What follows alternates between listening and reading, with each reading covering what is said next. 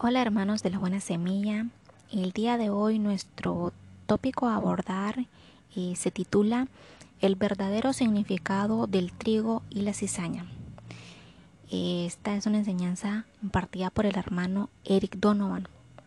Bueno, resulta que en muchas iglesias en muchas partes del mundo acostumbran a exponer la parábola del trigo y la cizaña cuando se encuentran dentro de sus congregaciones personas que practican el chisme, que aman la discordia, que eh, aman vivir en el pecado y aún así no quieren echar de, la, de las iglesias a este tipo de personas.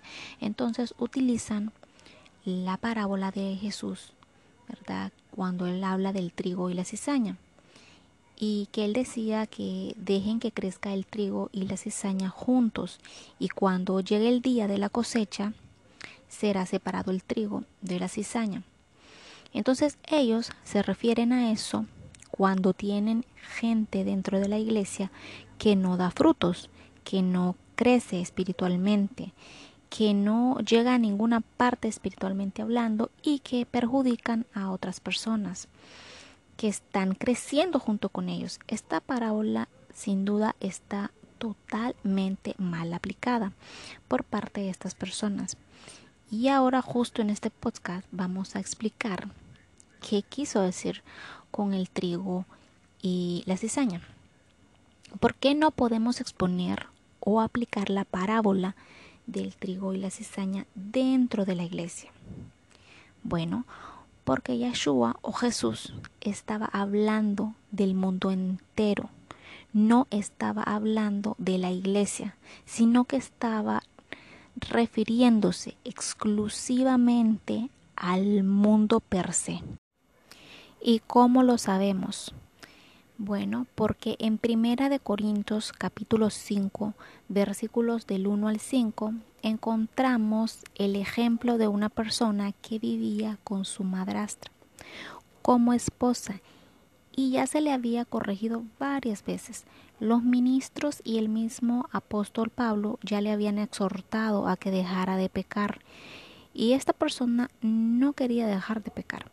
Entonces el apóstol Pablo, al ver que esta persona estaba perjudicando a otras almas, está pidiéndole a los líderes de la iglesia de Corintios que oren al Señor para que le quite la vida a esta persona que no quiere enderezar sus pasos.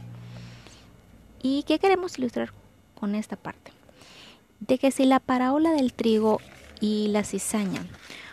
Fuese de que Dios quiere tanto personas que no son nacidas de nuevo y que no quieren nacer de nuevo, que crezcan junto con las nacidas de nuevo dentro de la iglesia, como es que Pablo ordena para que se ore para que esta persona muera, lo que sería una contradicción eh, entre Pablo y Yeshua pero explicaremos por qué no se trata de la misma situación, sino que son situaciones diferentes.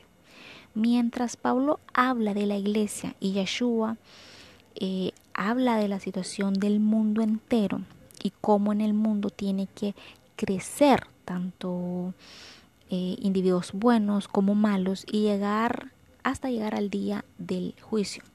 Dios un, un ser tan poderoso puede al momento de aplicar la justicia puede perjudicar a personas que no tienen culpa.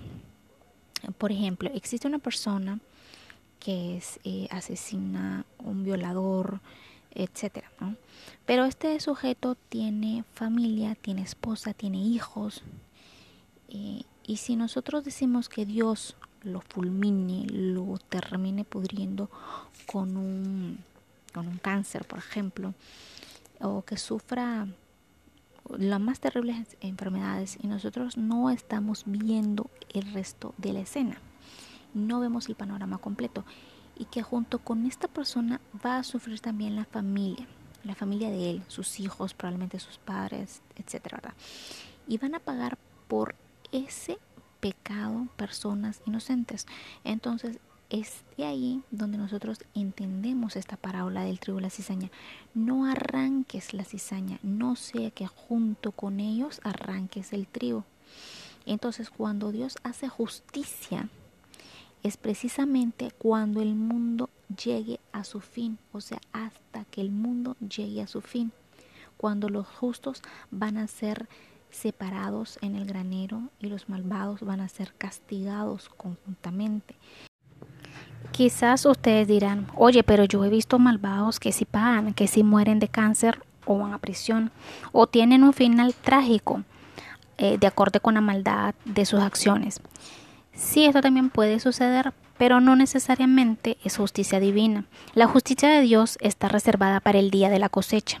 Así bien, en Apocalipsis eh, capítulo 14, versículos del 15 al 20, vemos que después de varios sucesos como los cuatro jinetes, las siete trompetas y justo en la parte final eh, del Apocalipsis, las siete copas, recién comienzan a aparecer los ángeles, que llegan el día de la cosecha y vienen a separar a los impíos de los justos. Y es con esto que se cumple la parábola de Jesús del día de la cosecha. ¿Y a qué se refiere Jesús si no es a la iglesia, a la congregación o la Keilah o cualquier eh, lugar donde usted se congrega? Si no se refiere a la gente que existe en la iglesia, ¿a quién se refiere? Bueno, cuando nosotros vemos tanta injusticia en el mundo y cómo al impío le va aparentemente bien, y que no paga sus transgresiones. Es cuando nos preguntamos, ¿será Dios justo?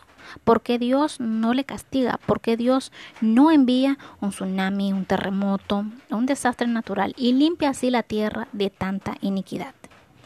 Sin embargo, nuestro Dios es un Dios justo y sabe que de hacer esto pagarían justo por pecadores, por lo cual cuando Dios actúa, lo hace en justicia, va a castigar únicamente a los malvados, sin perjudicar a los justos, por lo cual todo esto está guardado para el día de la cosecha.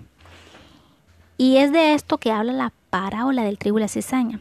Por lo cual si usted es pastor, pastora, rabino o cualquier tipo de líder espiritual, por favor ya no vuelva a utilizar esta parábola para justificar y solapar a la gente que perjudica a otras personas que están dentro de la iglesia. Por favor, reconsidere su posición y su interpretación bíblica. Lo que hace mucho, mucho daño, eh, más que bien realmente, eh, y que perjudica a la congregación.